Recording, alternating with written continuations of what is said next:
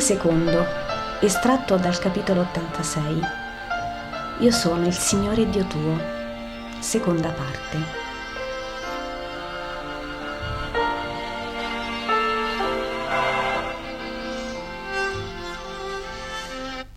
I discepoli si affollano intorno a Gesù e Pietro chiede, quell'uomo che hai condotto dietro casa, che aveva? Bisogno di purificazione. È andato dove l'ho mandato. E dove? All'espiazione, Pietro. In carcere? No, alla penitenza per tutta la vita che gli resta. Non si purifica allora con l'acqua? È acqua anche il pianto. Questo è vero, ora che hai fatto il miracolo chissà quanti verranno. Erano già il doppio oggi. Sì, se io dovessi fare tutto non potrei. Voi battezzerete, prima uno per volta, poi starete in due, tre, in molti, e io predicherò e guarirò i malati e i colpevoli. Noi battezzare, oh io non ne sono degno. Levami, Signore, questa missione. Ho bisogno io d'essere battezzato. Pietro è in ginocchio e supplica. Ma Gesù si china e dice, proprio tu battezzerai per primo, da domani. No, Signore, come faccio se sono più nero di quel camino? Gesù sorride della sincerità umile dell'Apostolo in ginocchio contro le sue ginocchia, sulle quali tiene congiunte le sue grosse mani di pescatore e poi lo bacia sulla fronte al limite dei capelli brizzolati e ruvidi nel loro ricciolarsi. Ecco, ti battezzo con un bacio, sei contento? Farei subito un altro peccato per averne un altro. Questo no, non si irride Dio abusando dei suoi doni. E a me non dai un bacio? Qualche peccato l'ho anch'io, dice l'Iscariota.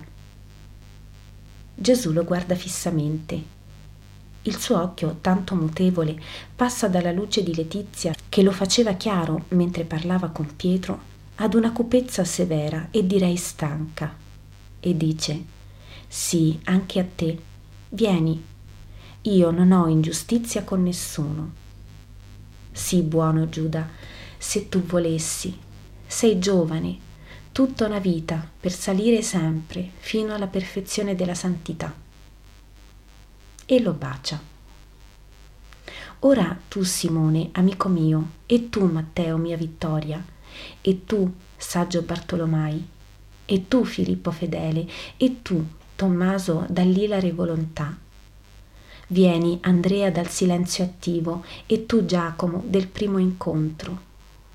E ora tu, gioia del maestro tuo, e tu, Giuda, compagno di fanciullezza e di gioventù e tu, Giacomo, che mi richiami il giusto nell'aspetto e nel cuore. Ecco, tutti, tutti. Ma ricordate che il mio amore è molto, ma ci vuole anche la vostra buona volontà. Un passo più avanti nella vostra vita di miei discepoli lo farete da domani, ma pensate che ogni passo in avanti è un onore e un obbligo. Maestro, un giorno hai detto a me, Giovanni, Giacomo e Andrea che ci avresti insegnato a pregare. Io penso che se pregassimo come tu preghi, saremmo capaci di essere degni del lavoro che tu vuoi da noi, dice Pietro. Ti ho anche risposto allora, quando sarete abbastanza formati vi insegnerò la preghiera sublime, per lasciarvi la mia preghiera ma anche essa sarà nulla se non la dirà che la bocca. Per ora ascendete con l'anima e la volontà a Dio. La preghiera è un dono che Dio concede all'uomo e che l'uomo dona a Dio. E come? Non siamo ancora degni di pregare. Tutto Israele prega, dice l'Iscariota. Sì, Giuda, ma tu vedi dalle sue opere come prega Israele. Io non voglio fare di voi dei traditori, chi prega con l'esterno e dentro è contro il bene è un traditore. E i miracoli quando ce li fai fare? chiede sempre Giuda. Noi miracoli, noi, misericordia eterna, ma pure si beve acqua pura. Noi miracoli, ma ragazzo farnetichi. Pietro è scandalizzato, spaventato, fuori di sé. Ma l'ha detto lui a noi, in Giudea. Non è forse vero? Sì, è vero, io l'ho detto, e voi lo farete, ma finché in voi sarà troppa carne, non avrete miracoli. Faremo dei digiuni, dice l'Iscariota. Non serve. Per carne intendo le passioni corrotte, la triplice fame, e dietro a questa perfida trinità il codazzo dei suoi vizi. Pari a figli di una lurida bigama unione, la superbia della mente genera, con l'avidità della carne e del potere, tutto il male che è nell'uomo e nel mondo. Ma noi per te abbiamo lasciato tutto, ribatte Giuda. Sì, ma non voi stessi.